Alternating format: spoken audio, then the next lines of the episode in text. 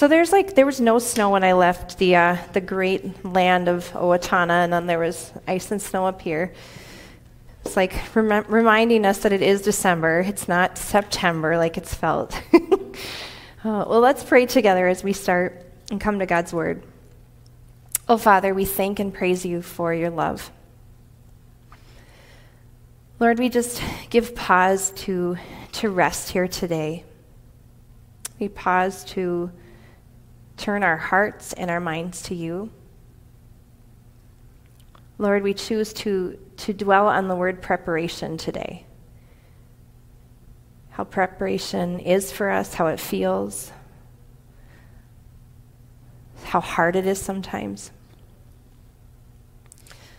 Lord, as we thought about last week of waiting and watching and today preparing, oh God, would you help our hearts to be soft to you? Lord, I pray that you would give us the ability to just stop and, and rest and allow you to do the work that you're doing in our lives. Thank you, Father, for what you are doing. And Lord, we, we just trust you and we are confident in you. And we thank you for this season of Advent where we can pause and wonder and, and ponder about what you are doing in our lives, in our church, in our world. And we give you thanks and praise. In Jesus' name, amen. So today, I actually thought about wearing my elf costume, but it's just too distracting and too much. I'm like, I can't do it. Um, uh, but it's kind of fun. I was telling, I think I was telling the Wises, um, this is just some self disclosure about me, but I, I struggle at holiday times. I, my parents got divorced um, right, right before Christmas when I was 13, and something happened to me just shut off some, some joy. And, and I didn't realize it till about 10, 10, 11 years ago. My spouse, God bless him, just said, You are awful to be around from December, like Thanksgiving to January 1st. Do you know that? And I was like, Who, me? You know, because usually I'm pretty happy and, you know, like I am here. And he was like, Nobody likes to be around you. And I was like, Oh my goodness, really? And, and then I went to see a counselor. I had took a hard good look what was going on, and it was grief and loss that had just been stuck. And so then I, I was like, I had this moment of healing where God really did something amazing in my heart and my mind. And it was a decision of, am I going to let go of this? Am I going to let God help me with this grief and loss? And then it became this flood of joy. And so then I decided I'm going to start buying ugly Christmas sweaters and ridiculous things to symbolize the joy that I'm having at this time of year, even if there was something terrible that happened a long time ago. So now it's become like really bad where Dan like bought me this awful sweater. Like this is probably one of the worst ones I have. And, um, and I wore it last week. And and it's pretty awful, but um, I feel happy. so when you think about the things that God is preparing in you right now in, in this time of Advent, I hope that you're really paying attention to what God is doing, what He's stirring. Um, I know a lot of times, like the last couple of weeks, as my work a, and as a therapist has occurred, more and more themes of grief and loss and difficulty around holidays emerge for people. And so, if that is you, I just want you to know that, that you're not alone in that and allow God to prepare you for Him during this time, even amidst the things that are hard. Um, you know, we, we have this rich time that we don't want to just blast through. We want to savor and, and be attentive to. So that is my hope and prayer. And as we come to the message today on preparation, um, I want you to just be thinking about how God is preparing our hearts in faithful waiting during Advent. Last week we had talked about waiting and, and this process that God has us in. We're, we're in waiting in so many places of life right now. The waiting seems to be like the overwhelming theme. I shared with the children today that Advent um, comes from the Latin word adventus, for coming. Early Christians prepared for baptism during the time of Advent. And they would take 40 days during Advent through fasting and prayer, which also transitioned to the time of Lent. And so they would seriously prepare themselves for the commitment it meant to follow Christ and be baptized. And so that was a time of preparation that we learned in the early church. Today, though, we're going to come to some scripture readings, and I want you just to be aware and keen to the themes of preparation as I read to you from Luke chapter 1 and Luke chapter 3. We're going to finish with Philippians 1 at the end of the service. Um, but we're going to read Luke 1 together. So if you get your Bibles, Bible apps, and turn to Luke 1, 68 through 79.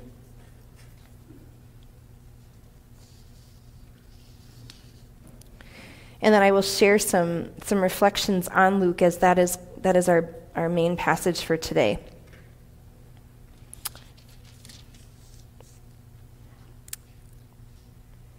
And I'm actually going to start with uh, 67. Luke chapter 1. I think it should be on the screen. Is it on there? Um, there, thank you. His father, Zechariah, was filled with the Holy Spirit and prophesied Praise be to the Lord the God of Israel, because he has come to his people and redeemed them. He has raised up a horn of salvation for us in the house of his servant David, as he said through his holy prophets of long ago salvation from our enemies and from the hand of all who hate us, to show mercy to our ancestors, and to remember his holy covenant, the oath he swore to our father Abraham, to rescue us from the hand of our enemies and to enable us to serve him without fear in holiness and righteousness before him all of our days. And you, my child, will be called the prophet of the Most High, for you will go on before the Lord to prepare the way for him, to give his people the knowledge of salvation through the forgiveness of their sins, because of the tender mercy of our God, by which the rising sun will come to us from heaven, to shine on those living in darkness and in the shadow of death to guide our feet into the path of peace. And the child grew and became strong in spirit, and he lived in the wilderness until he appeared publicly to Israel. And then we pick up the next part of, of John the Baptist's life in Luke 3 1 through 6.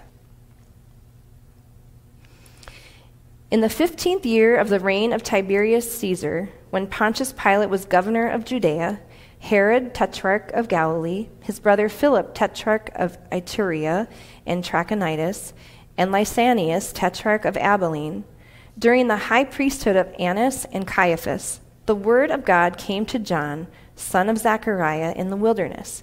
He went into all of the country around the Jordan, preaching a baptism of repentance for the forgiveness of sins. As is written in the book of the words of Isaiah the prophet, a voice of one calling in the wilderness, Prepare the way for the Lord, make straight paths for him. Every valley shall be filled in, every mountain and hill made low. The crooked road shall become straight, the rough way smooth, and all God's all people will see God's salvation. This is the word of the Lord. Thanks be to God. Thank you, Sally. So this this word preparation, and one thing I, I wanted to just pause on, even even though this isn't in our scripture passages for today, is is the preparation for John the Baptist's life and the important role that he had in, in ushering in Jesus' ministry and, and Jesus as the Messiah. And it begins with his parents. They have an pretty much Abraham and Sarah storyline. They're devout people, loving and serving God. Zechariah was a priest. His turn comes up through Lot to be on the temple service. You know, they kind of like rolled dice in a way to see who was going to get to serve that week, and it was an important time. And if you think of the concept of timing being like location, location, location, kind of like living in St. Louis Park, St. Louis Park, St. Louis Park, so much is perfect time, place, and detail, and it was worked out by the Lord for John's parents and for his life. But there's also a thread of pain in the story. You see, Zachariah and Elizabeth are old, they're childless. And I'm certain, as I've had so many other people share with me of their story with infertility, why God? Why can't I have a child now? Why do I have to wait? Or the expressed unfairness and difficulty in wanting and waiting for a child.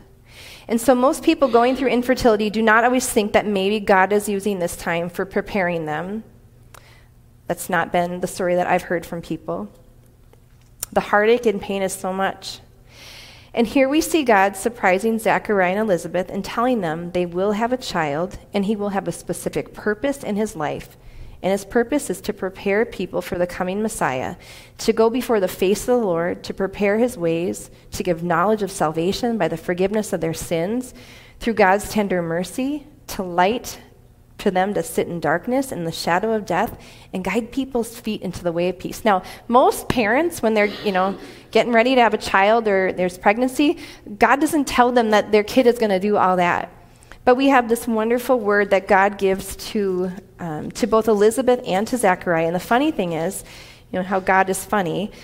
He does things in funny ways sometimes, is that both of them uh, reacted differently. First of all, the angel of the Lord appears to Zechariah and he startles him. I mean, I've never seen a huge angel like that, so I'm sure that I would not be in a great place either.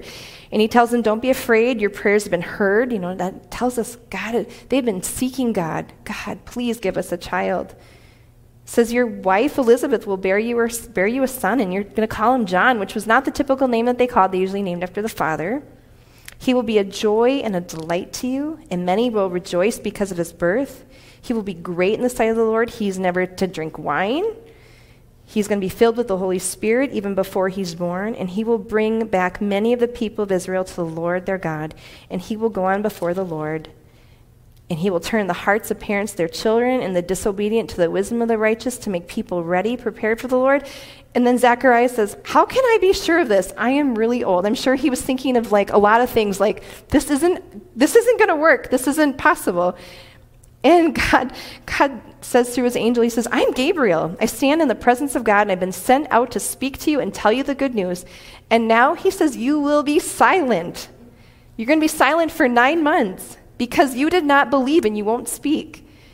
And you're going to see that my word is going to come true. And so there's people waiting outside, wondering why he's in the temple so long. It says he comes out. He could not speak to them. He's doing charades. He's trying to tell them what happened. He couldn't do it. And it says at the time of his service, he returns home and his wife becomes pregnant. And for five months, she stays in seclusion. I'm sure she's like I mean, I just think like I'm, you know, closing in on the age of 50, and I would be pretty shocked. I probably wouldn't tell too many people I was pregnant either. And we, we, we gather at this point, she's probably in her 60s. She's grandma age old, and she's pregnant. I'm sure it was kind of a shock. So this whole thing is happening, and you keep wondering, God, what were you doing? What was happening? And then, and then Elizabeth has a visitation, and they're both told, like, get ready, this kid is going to be something else. And so we think about the, the meaning of this time in Advent where we look at John, his purpose, his plans in God's story for all of us. And his birth means that God is once again working actively to redeem his people. Zechariah praises God for he has come and redeemed his people. God's visitation comes in Messiah's visitation. It, it's really interesting in the passage that we read. I don't know if you caught this. Um, he says in Zechariah's song when he's praising the Lord, he uses, he uses the word horn in verse 69. He says, He's raised up a horn of salvation for us in the house of his servant David. And horn is referred to a, a symbol of strength and showing how God is strong. God is going to do something and he is going to protect. It's used in a, a term of defeating opponents, um, protection. It's used as an image of a warrior or a king who saves. And Luke's starting point here is for thinking about that Jesus is going to be that king. He is going to save, he's going to protect, he's going to defeat. And it also tells us that as God is preparing, God is also doing what he promises, and his word always comes to pass. It's important to think about these events are as he said through his holy prophets long ago you know, God's people, as God's people, we're supposed to be looking back so we can pay attention to what God is doing right now. That's why it's so important we read His Word in entirety. Like today, we're reading Old Testament, New Testament. The promise involves rescue. God will save His people from their enemies and from all who hate them. Such salvation reflects the mercy of God and the recollection of the covenant, meaning the promise that God made with Abraham. And we think about what is the goal of this salvation? It's probably the most insightful part of this hymn. Zechariah is not retreating from life or only looking to a future reward in heaven. It says also that it'll be for our heart's desire to serve God without fear in holiness and righteousness before Him. You think about how God had prepared two wonderful people to be John's parents. They wanted to have faithful service to a holy God. And in this part here where Zechariah says, by saying our days, Zechariah represents many who share this desire. And salvation enables the child of God to serve God. You think about that for each one of us. Salvation enables us to all serve God. The enemy is referred to in the hymn. It's the context that Zechariah was anticipating freedom from the opposition of enemies. Possibly he hoped for rescue from Rome, much as John the Baptist seemed to anticipate when he asked Jesus whether he really was the one who was to come. I mean, is it a political d- deliverance for the people, um, or is it something else? But it's only the partial answer. Zechariah's hymn is an introduction to Luke's entire book to what the hymn means for Luke, we, Luke, we only see it's the development of theme throughout the book, and it, it shows us that God is doing something and He is preparing. He is preparing for the Messiah to come into the world. So we think about John's role in that preparation. The role of one who prepared the way for Christ is a timeless and universal one. Every fresh coming of Christ in the world has been followed the work of those who, in their spirit and their lives, have been road markers. There's an Old English word that's part of this, and it's the word, um, I don't even know if I say it right, pavior. And a pavior was one who paved a road. That's where we get the, the word for pavement. A pavior was one who made the path straight so we could travel. And we think about this our world needs a Savior. We need Jesus. The world also needs paviors, people who pave the road and prepare paths for people to know Christ. And Christ needs preparers of the way. That's why we are here as, as God's people together. We're not just here to just be together, we're also here to be preparing and growing together so that we can go out and prepare the way for people to come to know Jesus. We prepare the way of Christ when we give him leverage in our lives, when we give Jesus access to our heart and our mind. We make his path straight when we bring his creative world, his creative word to a world dying for lack of it. We think about how, as parents, we participate in preparation by how we teach and how we love and care for our children. God tells us to be partners with Him in preparing, pre- preparing our children to be um, people that serve and love and, and go out into the world for Jesus. We go before His face and make ready for Him when we remove the things which block His entrance into our world, removing greed, pride, and hatred. John's purpose given to him by God was to help people get their hearts ready for Jesus. His purpose in preparation was preaching a message of repentance, a thoroughgoing change, and that word comes for also saying a new mind. It calls for a 180 direction, a 180 turn in direction. It's more than remorse, it's more than just I'm sorry or I feel bad. And I was going to say this to you. When people say, oh, I feel bad, I always say, bad's not a feeling. Come up with a different one. Bad's actually, bad's actually a descriptor of something. So it's saying to help people understand that, that guilt and conviction. Repentance is a moral and spiritual revolution. It's necessary for spiritual change and progress. And nothing less than repentance can lead our world out of disaster today. You know, I read that statement in one of my um, commentaries. I've got a really awesome set of commentaries that were written in the 1950s that I got from one of my um, colleagues. And I read this statement, and, and it was written in 1954. Nothing less than repentance can lead the world out of disaster today. And I thought, boy, is that true right now? Our will must be set in a new direction, church, that we point the way to Jesus so we can turn away from the fatal scramble that's around us, that's scrambling for power, prestige, advantage. God says we're supposed to be different than that as his people. And John spoke to the people saying, Don't look at me, his every word, act, and purpose was pointing people to Jesus and saying, Someone mightier than I is coming. His role was to know the Messiah was coming, was to help people know the Messiah was coming, and the forgiveness of their sins would be made possible through the Messiah and the tender mercy of God. John the Baptist had a specific calling that God had prepared him for. And he was the only one of him who could be in this world, just like every one of us is the only us that can be in this world. And God is doing something in each one of us to help other people come to know him. So he is calling us to prepare, and he's calling us to help other people prepare. You know, when I was growing up, um, Michael Jordan was kind of at his at his peak of, of greatness, I want to say. And I don't know if you remember this that commercial. I think it was for Coke. It was I want to be like Mike it like showed like all these children all anybody like yes okay thank you i'm getting like i'm like i don't know if people are going to get this one but it was i want to be like mike and it pointed out every little basketball playing boy at one time wanted to be like michael jordan but we can all be like john and walk so in the light of God's countenance as we open the way for an increasing presence in our world to teach people to find Jesus, their only salvation, to point people to the one who loved them so much that he gave his life up for them, and accept him and, and his free gift for them that will free them from sin, death, and the devil. We get to speak life and truth to those who sit in darkness in the shadow of death. You know, there's so many people right now who are afraid. And as Christ followers, we can bear witness to, with Jesus, we don't have to be afraid. We don't have to let fear run our lives.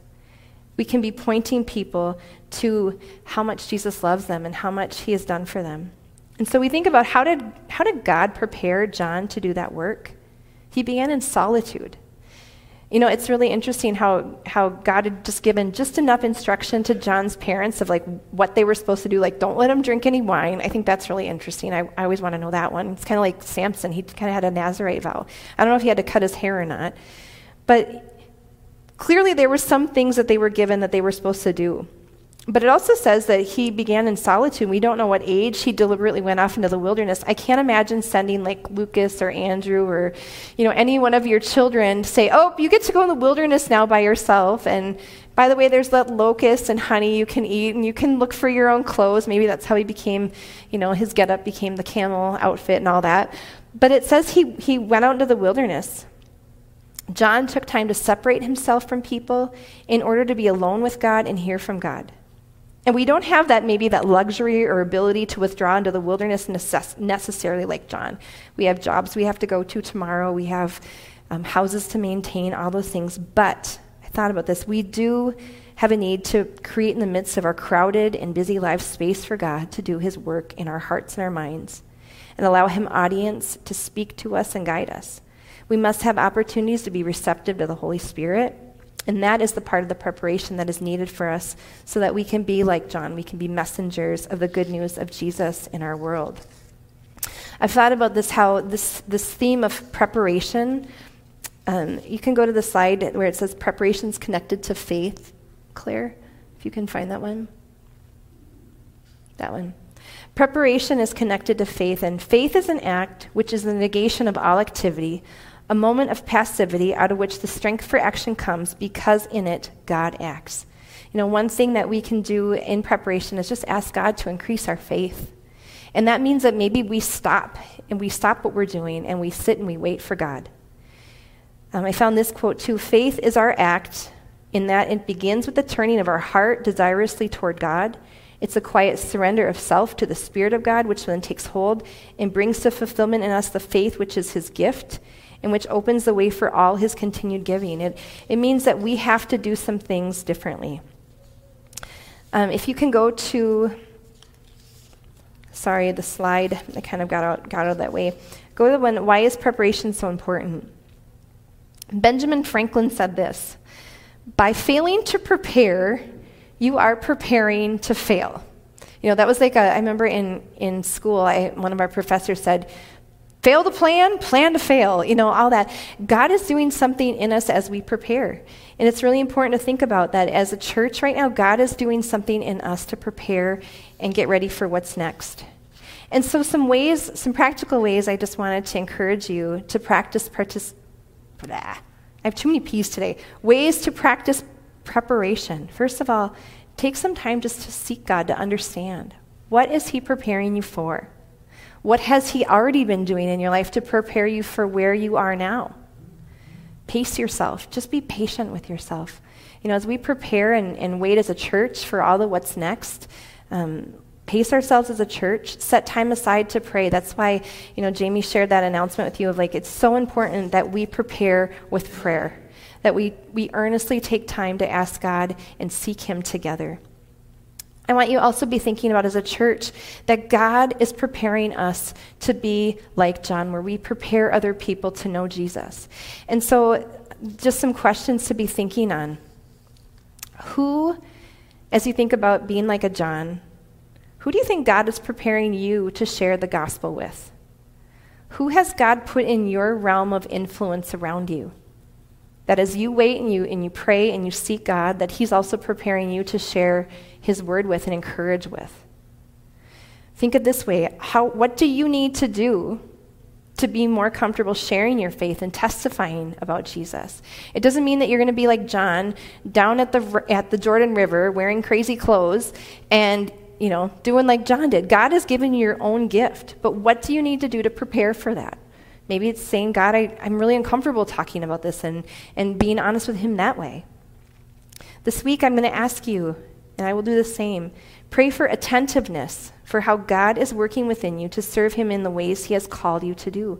God has called you to serve Him in only the ways that you can.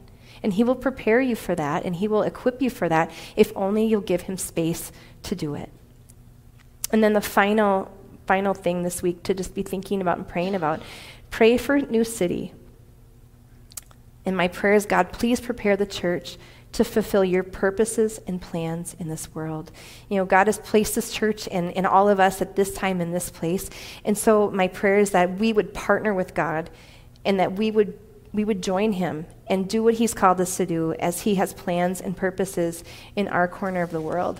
And I get so excited thinking about that. And I hope that you'll, you know, if you think of it, just email me or just tell me how God is doing that in your realm of, of sphere right now um, you know, I can pray for you if there's if there's areas of your life you're like, I'm so uncomfortable talking about this, or I'm so uncomfortable that even the thought of like God telling me to like go talk to one of my coworkers. I will pray for you. Our staff can we can pray for each other, but God is doing something, and He's up to something really good, and I get really excited thinking about that. Let's pray together as we close. Oh Father, we just thank and praise you for your love. Thank you, Jesus, for what you are doing in each of our lives individually and thank you, Lord, for what you are doing in all of our lives collectively.